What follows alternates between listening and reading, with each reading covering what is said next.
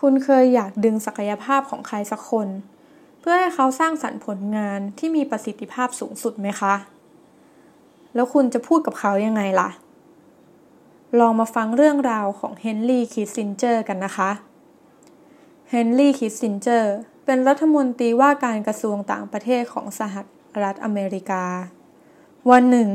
เขาต้องการผู้ช่วยร่างนโยบายต่างประเทศให้กับท่านประธานาประธานาธิบดี เขาจึงเรียกผู้ช่วยมาช่วยร่าง เมื่อผู้ช่วยร่างเสร็จ ก็นำไปให้เขา แล้วเขาก็พูดว่า นี่คุณทำดีที่สุดแล้วใช่ไหม ผู้ช่วย จึงนำกลับไปคิดพิจารณา แล้วแก้ แล้วจึงเอามาให้เขาใหม่อีกครั้ง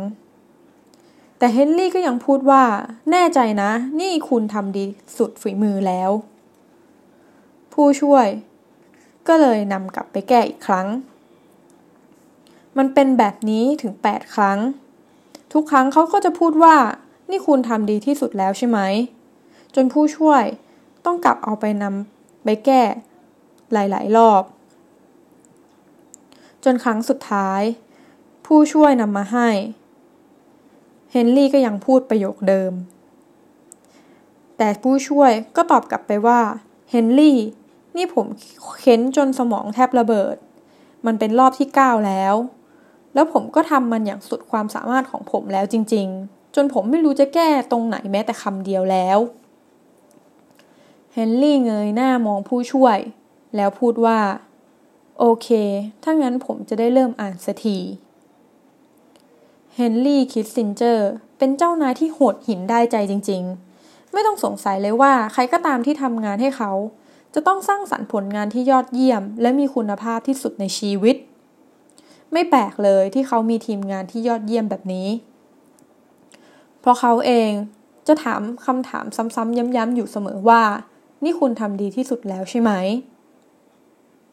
คำถามอันทรงพลังของเขา ถ้าใครจะนำไปใช้ ก็ต้องใช้อย่างรอบคอบนะคะ อย่าใช้สุ่มสี่สุ่มห้าเพราะมันอาจจะทำให้ใครบางคนบ้าคลั่งไปเลยก็ได้ แต่คำถามนี้อาจจะทำให้ทีมงานของคุณทำในสิ่งที่พวกเขาเองยังไม่เชื่อว่าเขาอาจจะทำได้ก็ได้ คุณใช้คุณจงใจจงใช้คำถามนี้ เมื่อโอกาสที่มาถึง ในยามที่คุณจะต้องให้ใครสร้างสรรค์ผลงานที่ดีเลิศก็เท่านั้น มันเป็นการผลักดันให้เขาทำอย่างสุดความสามารถ อย่าปล่อยให้ตัวคุณเองยอมรับผลงานพื้นๆธรรมดาธรรมดา ในยามที่คุณต้องการผลงานที่ดีที่สุดเลยคำถามที่ถามว่า นี่คุณทำดีที่สุดแล้วใช่ไหม คุณอาจจะถามคำถามอื่นอีกก็ได้ว่า ยังมีบางอย่างที่เราอาจจะพัฒนาขึ้นมากกว่านี้ได้อีกไหม หรือถามว่า นี่คือสิ่งที่ดีที่สุดแล้วหรือเปล่า หรือสิ่งที่ดีที่สุดมันเป็นแบบไหนนะคำถามประเภทนี้ จะช่วยดึงศักยภาพของคนรอบข้างคุณ ให้ทำงานขึ้นมาอย่าง